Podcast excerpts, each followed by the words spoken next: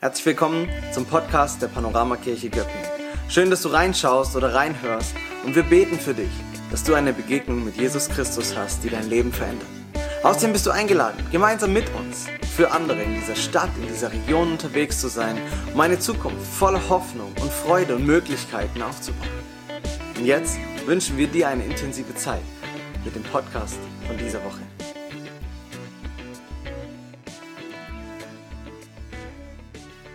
450 Grad Celsius. Bei einer Temperatur von 450 Grad beginnt Papier zu brennen. Mit 450 Grad kann man eine Zeitung anzünden. Man kann mit 450 Grad aber auch eine Bibel anzünden. Und es ist ein großer Unterschied zwischen einer Bibel und einer Zeitung. Obwohl von außen betrachtet ist beides nur Papier. Und trotzdem ist ein großer Unterschied. Warum? Die Bibel ist ein heiliges Buch. Und wenn eine Bibel verbrannt wird, dann wird das Heilige entweiht. Es ist ein Zeichen dafür, dass der heilige Gott verachtet wird. Und es sind in den letzten 2000 Jahren an vielen Stellen in dieser Welt Bibeln verbrannt worden. Meistens dann, wenn Christen verfolgt wurden, wurden auch Bibeln vernichtet, weil den Verfolgern irgendwie klar war, wir müssen das Buch, diese Bibel auch mit vernichten, weil in diesem Buch ist Kraft, es ist etwas Besonderes. Was würde passieren, wenn heute in Deutschland jemand öffentlich eine Bibel verbrennen würde? Ich glaube, der Protest wäre gering. Anders, wenn jemand einen Koran verbrennen würde. Das löst bei den Anhängern des Islam große Empörung aus. Das kann sogar Staatskrisen verursachen. Aber wenn in Deutschland jemand eine Bibel anzündet, oder ein Kreuz umwirft oder eine Kirche mit Graffiti besprüht, das nimmt man gelassen zur Kenntnis. Und wahrscheinlich würde sich auch in unserer Gemeinde kaum jemand darüber wirklich aufregen. Jetzt ist die Frage, ist es schlimm? Ist es schlimm, dass wir es gelassen hinnehmen, wenn das Heilige in den Dreck getreten wird? Lasst uns mal darüber nachdenken, warum wir so reagieren, wie wir es tun und wie es dazu gekommen ist, dass wir heute so gelassen damit umgehen. In den letzten Jahrzehnten ist es ja so, dass in unserer Gesellschaft das Bewusstsein für das Heilige verloren gegangen ist. Nein, es ist nicht nur verloren gegangen, es wurde bewusst zerstört. Und es ist nicht verwunderlich, dass es so gekommen ist in einer Gesellschaft, die sich immer weiter entfernt hat vom Glauben an einen heiligen Gott.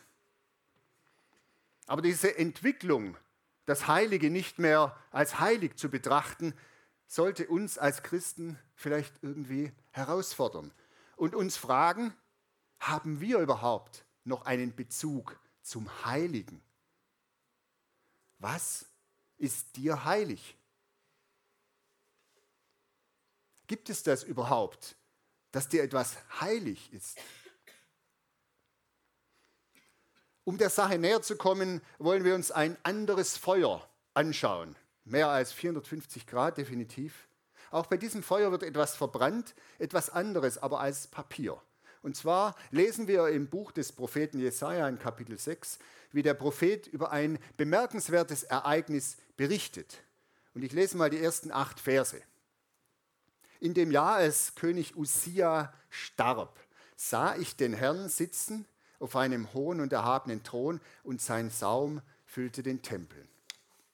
Seraphim, das sind so Engelswesen, die die Bibel ab und zu beschreibt, Seraphim standen über ihm und ein jeder hatte sechs Flügel. Mit zweien bedeckten sie ihr Angesicht, mit zweien bedeckten sie ihre Füße und mit zweien flogen sie. Und einer rief dem anderen zu und sprach, heilig, heilig, heilig ist der Herr Zebaoth. Alle Lande sind seiner Ehre voll. Und die Fundamente bebten von der Stimme ihres Rufens und das Haus ward voll Rauch. Da sprach ich, wehe mir, ich vergehe, denn ich bin unreiner Lippen und wohne unter einem Volk, mit unreinen Lippen. Wehe mir, denn ich habe den König, den allmächtigen Gott gesehen mit meinen Augen. Da flog einer der Seraphim zu mir und hatte eine glühende Kohle in der Hand, die er mit der Zange vom Altar nahm. Und er rührte meinen Mund an und sprach, siehe, hiermit sind deine Lippen berührt, dass deine Schuld von dir genommen werde und deine, und deine Sünde gesühnt sei. Und ich hörte die Stimme des Herrn, wie er sprach, wen soll ich senden? Wer will unser Bote sein? Ich aber sprach, hier bin ich, sende mich. Hier wird mit eindrucksvollen Worten eine Begegnung mit dem heiligen Gott geschildert. Jesaja stand vor Gott. Und welches Gefühl überkam ihn in diesem Moment? Was war das für ein Gefühl? Es war Furcht. Es war unermessliche Furcht, Todesangst. Er sagt, wehe mir, ich vergehe. Jesaja wurde bewusst, dass er vor der Heiligkeit Gottes nicht bestehen kann, dass er diese Begegnung nicht überleben kann. Wie würden wir empfinden? Wie würde es dir gehen, wenn du vor diesem heiligen Gott stehst, so wie Jesaja vor Gott gestanden ist? Ja, es ist gut und es ist wirklich auch richtig, dass wir nicht ständig in solch einer Furcht vor Gott leben. Aber könnte es nicht sein, dass wir die Heiligkeit und die Größe Gottes in unserer persönlichen Gottesbeziehung zu sehr eingeschrumpft haben? Ist Gott für uns vielleicht zu sehr so der höfliche Freund von nebenan, der da sein muss, wenn wir mal Hilfe brauchen? der uns mit der Liebe beschenken muss, die wir brauchen, den wir aber sonst möglichst nicht groß beachten. Ja, es ist richtig, dass wir Gott nicht in erster Linie als den angstmachenden Gott kennen, sondern als den Liebenden. Aber wenn wir die Worte der Bibel auf uns wirken lassen, dann können wir die unermessliche Heiligkeit Gottes nicht ausblenden. Es gibt ziemlich wenige Bibelverse mit der Zusage, Gott ist Liebe. Also so wörtlich gibt es eigentlich nur zwei. Wenn man so den Kontext mit in Betracht zieht, so sehr hat Gott die Welt geliebt und so, dann sind es 20, 30. Und es gibt fast 1000 Bibelverse über die Heiligkeit Gottes. Ja, Gott ist Liebe. Und wenn es nur einmal in der Bibel stehen würde, dann wäre es wahr und es würde genügen. Aber gleichzeitig ist Gott heilig. Und das wird uns tausendmal gesagt. Was bedeutet das, dass Gott heilig ist? Es bedeutet zunächst einmal, dass wir es mit jemand ganz Großem zu tun haben. Jemandem, vor dem wir ganz klein sind. Ja, es ist gut und wichtig, dass wir Gott als den liebenden Vater sehen, aber Gott ist mehr als ein rotes Kuschelherzkissen. Er ist unfassbar. Er ist unbegreiflich. Es gibt einige Berichte in der Bibel darüber, wie Menschen Gott begegnet sind oder wie Menschen den Engeln Gottes begegnet sind, so einer Person Gottes. Man nennt solche Begegnungen Theophanie. Theo heißt Gott. Theophanie, Gott zeigt sich, Gott erscheint. Bei allen diesen Begegnungen sind die Menschen zutiefst erschrocken, so wie auch Jesaja erschrocken ist. Fast immer musste die göttliche Person diesen Menschen erstmal beruhigen. Fürchte dich nicht, ist an vielen Stellen der notwendige Zuspruch, wenn ein Mensch ganz unerwartet diesem heiligen Gott gegenübersteht. Als Mose diesen Dornbusch sah, der da brannte, aber nicht verbrannte, und dann kam eine Stimme, und zwar die Stimme Gottes aus diesem Dornbusch. Und dann heißt es im Bericht, Mose verhüllte sein Angesicht, denn er fürchtete sich, Gott zu sehen. Die Weihnachtszeit kommt. Wir alle kennen die Geschichte. Als ein Engel zu Maria kam, was passierte? Sie erschrak. Und der Engel sagte was? Fürchte dich nicht. Als die Hirten auf dem Feld die Engel sahen, dann sagten sie nicht, wow, cool, ein Engel. Nein, sie hatten große Angst, heißt es. Und die Engel sagten was? Fürchte dich nicht. Wir könnten Gideon fragen oder Abraham. Wir könnten Daniel fragen oder Paulus oder die Frauen, die dem auferstandenen Jesus begegneten nach seiner Auferstehung. Sie erschraken zutiefst angesichts der Heiligkeit Gottes. Alle sind erschrocken. So wird in der Begegnung mit Gott der Mensch ganz klein, ganz demütig. Was will uns das sagen? Auch wenn wir Gott wahrscheinlich nicht so eindrücklich begegnen, wie es Maria passiert ist, wie es Mose oder Jesaja erlebt hat, es ist doch derselbe heilige Gott, mit dem auch wir es zu tun haben. Und da drängt sich die Frage auf, ist es angemessen, wenn wir Gott reduzieren auf ein freundliches Wesen, das sich um unsere Wünsche kümmern soll? Wäre es nicht angemessen, dass wir uns die unfassbare Heiligkeit Gottes intensiver bewusst machen. Heilig. Was bedeutet heilig? Im Hebräischen, das ist die Sprache des Alten Testaments, da steht an den vielen Bibelstellen, wo heilig steht, der hebräische Ausdruck Kadosh. Mir gefällt dieses Wort. Kadosh, das hat schon irgendwie, das schwingt so, was Heiliges schwingt da schon mit. Kadosh. Das heißt besonders. Das heißt anders, unermesslich. Das heißt aber auch heil sein. Heil, vollständig, vollkommen. Kadosh. Und wenn wir dem heiligen Gott begegnen, sind wir konfrontiert mit diesem Unermesslichen, mit dem Vollkommenen, mit dem ganz anderen. Und das, genau das wird Jesaja bewusst, als er vor Gott steht. Und deshalb sagt er: Wehe mir, denn ich habe unreine Lippen, ich vergehe. In der Begegnung mit dem vollkommenen Gott erkennen wir unweigerlich unsere Unvollkommenheit. Aber dann passiert etwas. Ein Wendepunkt, an dem sich für Jesaja etwas ganz Entscheidendes änderte. Der Engel nahm eine glühende Kohle und er berührte damit die Lippen von Jesaja. Was geschah in diesem Moment? Dieses geheimnisvolle Engelswesen, dieser Seraphim, ergab Jesaja eine gewaltige Zusage. Und zwar sagt er: Deine Schuld ist von dir genommen. Verstehen wir, was das bedeutet?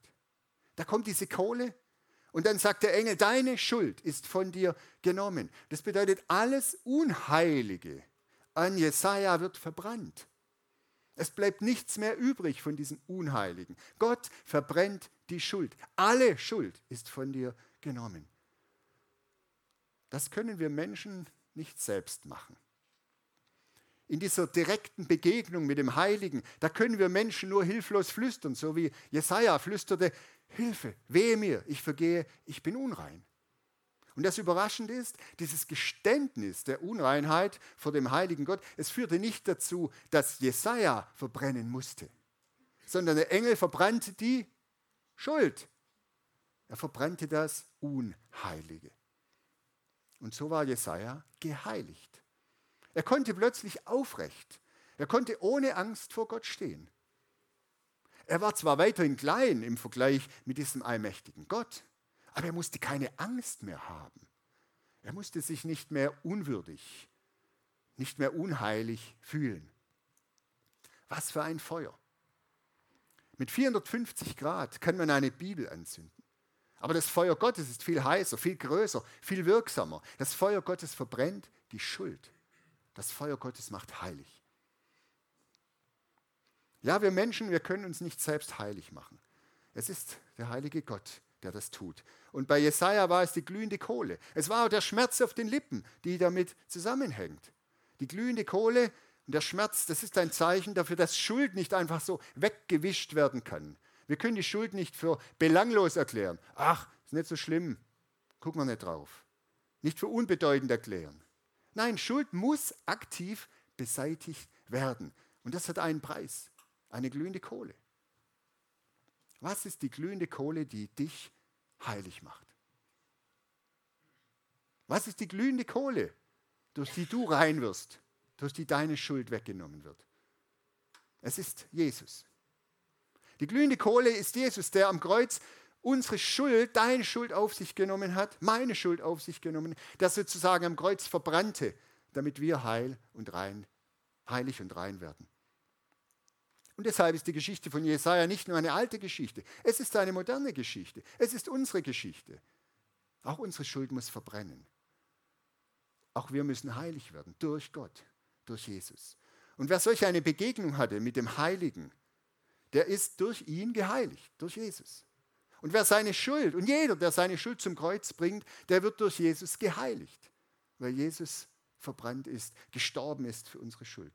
Das bedeutet doch, du bist heilig durch Jesus. Du kannst heilig sein, wenn du es willst, durch Jesus. Und das wäre jetzt mal meine Fortsetzung von dieser Coverfolie. Gott sieht dich. Er sieht dich als heilig. Er sieht dich als heilig. Und es ist wichtig, dass wir das erkennen, diesen Wert dieser Heiligkeit, die wir von Gott bekamen. Weil wer zum Heiligen gehört, wer zu Jesus gehört, der gehört zu einer anderen Welt. Du gehörst nicht mehr zu dieser Welt. Du bist Teil einer heiligen Dimension, einer himmlischen Dimension. Du gehörst zu einer anderen Welt.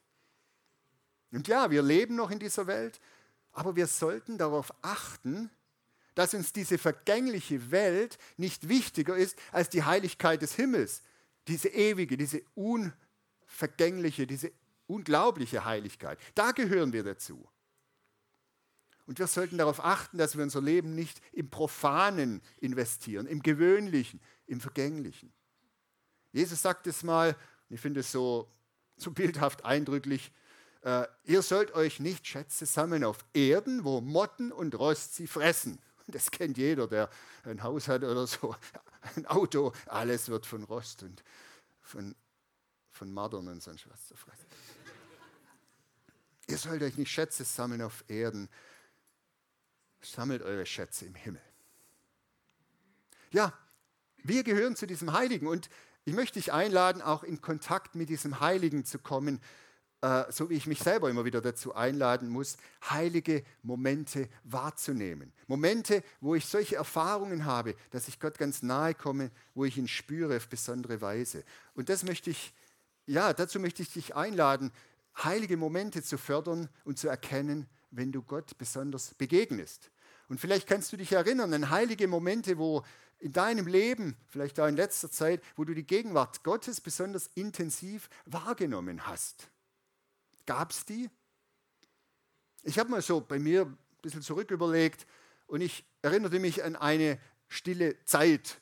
Also so eine Stunde, wo ich mir Zeit nahm für Gott. Es war im Sommer, es war warm, jetzt letzten ein paar Monate her, zwei, drei Monate. Und ich saß auf einer Bank am Waldrand, so über mir ein Baum, hinter mir Bäume und vor mir so eine große Wiese, so ein Feld oder was, große, ja, schöne Aussicht.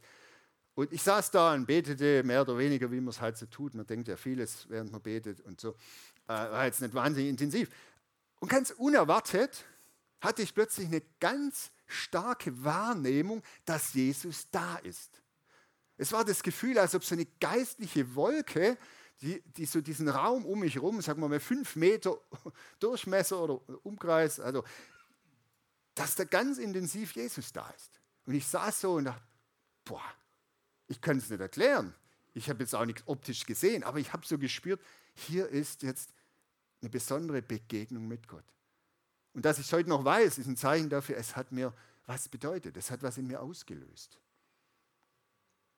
Ich denke, zehn Tage zurück, 9. November, wir saßen in einem Gottesdienst, da ging es im Gedenken an diese äh, schreckliche Reichspogromnacht, äh, 9. November 1938 äh, Gebets, also ein, ein, Gottesdienst. Und ich saß in der ersten Reihe in dieser Friedenskirche in Göppingen und da stand dieser äh, siebenarmige Leuchter mit, mit den Kerzen. Und wir sangen äh, dem Anlass entsprechend äh, ein hebräisches Lied mit dem hebräischen Text. Und ich hatte plötzlich das Bewusstsein, ich bin hier in Kontakt mit etwas ganz Großem, etwas Ewigem. Dieser Leuchter, diese Lieder. Und ich dachte so, was für ein Gegensatz hier dieser Raum. Und wie ich jetzt rausgehe und da draußen gibt es Subway und Bubble Tea und was alles so ist in Köppingen. Und ich dachte mir, hey, vor 30 Jahren kannte noch keiner Bubble Tea und Subway und in 30 Jahren trinkt es auch keiner mehr, weil es ja schrecklich schmeckt. Ah, wie vergänglich ist alles, was, was es hier so gibt es, und auch mein eigenes Leben, alles vergeht. Ne? Aber diese Anbetung Gottes, das gab es schon vor 2000 Jahren. Und dieser Leuchter, der brannte schon vor zwei, vor 3000 Jahren. Aber die Anbetung Gottes, die gab es schon vor fünf Milliarden Jahren, als die Erde aus einer Gaswolke gerade begann zu entstehen. Da schon haben die Engel Gott angebetet. Und in fünf Milliarden Jahren, wenn es wirklich kein Subway mehr gibt, das glaubt ihr mir jetzt auch, da, da wird es immer noch Anbetung Gottes geben. Und weißt du was? Ich werde dabei sein, weil ich zu diesem Ewigen gehöre. Und du auch. Und da ist mir wieder was klar geworden, was es heißt, zu Jesus zu gehören, zum Heiligen zu gehören, zu diesem Unermesslichen, diesem großen Gott. Ja, wo begegnen wir dem? Es sind oft auch Grenzerfahrungen des Lebens, vielleicht bei einer Geburt von einem Kind, ich weiß nicht, wie es dir geht, wenn du dieses, nach einer Geburt diesen winzigen Menschen anschaust, dieses Baby und du spürst dieses Leben, das hier plötzlich aus dem Nichts irgendwo herkommt, es ist etwas Heiliges. Es ist unerklärlich. Aber auch am anderen Horizont des Lebens, wenn es ums Sterben geht und wenn wir dabei sind, wie ein Mensch stirbt und bei aller Fassungslosigkeit, die das in uns auslöst, äh, doch die Gewissheit haben, der Körper, der jetzt hier noch liegt, der ist nicht das Wesentliche, sondern der Mensch, der hier gerade noch war, der ist jetzt woanders in einer anderen Dimension. Und wir spüren, wir sind hier in Kontakt mit, es gibt eine Dimension, die größer ist als das, was hier sichtbar und greifbar ist. Ich dachte an meine Taufe schon drei Jahrzehnte her etwa, in einem ganz normalen, ich sage jetzt mal profanen, gefließten Becken mit einfachem Leitungswasser und da in, bei diesem Untertauchen und bei diesem Auftauchen ist mir der heilige Gott begegnet. Und er sagte zu mir, er sagt, ich spürte es, wie er sagte, du und ich, wir gehören zusammen. Niemand wird uns mehr auseinanderreißen. Wir gehören für immer zusammen und immer ist immer. Vor einer Woche saß ich in einem Andachtsraum. Da war ein Kreuz, wie üblich. Ich war allein da drin. Und ich bekam auf einmal diese überwältigende Erkenntnis, dieses Kreuz. Es kam vor 2000 Jahren in diese Welt, damit darin Gott getötet wird.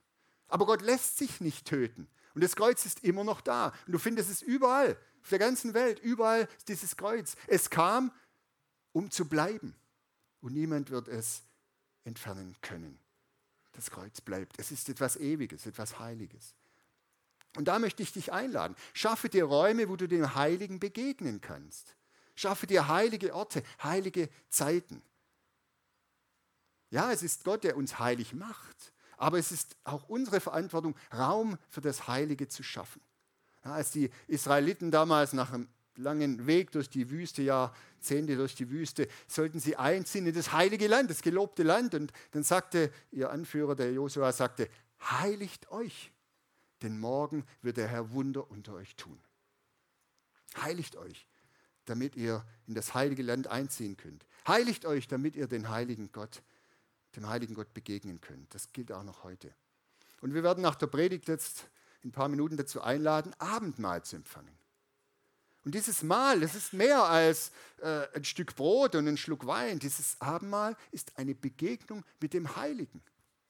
Es ist etwas Besonderes.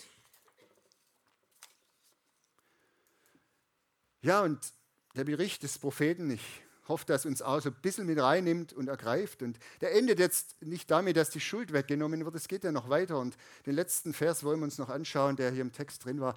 Äh, da kommt dann die Frage des heiligen Gottes an diesen kleinen Menschen Jesaja: Wen soll ich senden? Wer will unser Bote sein? Was für eine unglaubliche Aufwertung für einen, der gerade noch unter seiner Schuld, unter seiner Unheiligkeit fast erdrückt war, der dachte, er muss sterben. Und diesen, diesen kleinen Menschen fragt Gott, hilfst du uns? Machst du mit bei uns? Wow, was für eine Aufwertung. Was es bedeutet, zum Heiligen zu gehören. Und diese Frage, die gilt ja nicht nur für Jesaja, die gilt ja auch für dich. Wen soll ich senden? Wer will unser Bote sein? Und vieles von dem, was wir auf dieser Erde tun und schaffen, und das ist uns wohl bewusst, ist vergänglich. Ja, was habe ich alles schon gemacht, was es schon lange nicht mehr gibt? Alles im Sperrmüll oder so. Aber was wir für Gott tun, das ehrt Gott. Das ist eine heilige Handlung, eine Botschaft aus der Ewigkeit in eine vergängliche Welt. Und es ist eine Ehre, eine Mitarbeiterin, ein Mitarbeiter Gottes zu sein. Eine Ehre, an dieser Ewigkeit, in dieser Heiligkeit teilzunehmen und Gott zu ehren. Ja, und auch wenn Jesus sagt, das möchte ich noch ergänzen, es geht nicht nur darum, Gott im Lobpreis oder durch Weihrauch oder sowas zu ehren. Nein, Jesus sagt äh, auch, was ihr für einen meiner geringsten Brüder getan habt und für einen meiner geringsten Schwestern getan habt, das habt ihr für mich getan. Das heißt, da wo wir einem schwachen Menschen, einem Bedürftigen begegnen, da begegnen wir dem Heiligen, weil Jesus sich damit identifiziert. Und so soll dieser Bericht von Jesaja auch heute zu uns, zu unserem Herzen sprechen. Und ja, Gott sieht dich als, ja, er sieht dich, dass du klein bist. Aber du sollst dich nicht klein fühlen, denn du gehörst zu diesem unfassbar großen heiligen Gott. Ja, Gott sieht dich als jemanden, der zu ihm gehört. Ja, und du bist nicht fehlerlos. Du bist, du schaffst es auch nicht. Du wirst nicht fehlerlos. Ich auch nicht. Aber du darfst dich trotzdem heilig fühlen, weil du durch Jesus geheiligt bist. Du bist ein Heiliger, eine Heilige. Und ja, auch du bist schwach. Und ehrlich gesagt, auch wenn du es vielleicht nur nicht glaubst, weil du noch jung bist, du wirst diese Welt nicht auf den Kopf stellen. Das schaffst du nicht. Und trotzdem bist du berufen und würdig, ein Bote Gottes zu sein.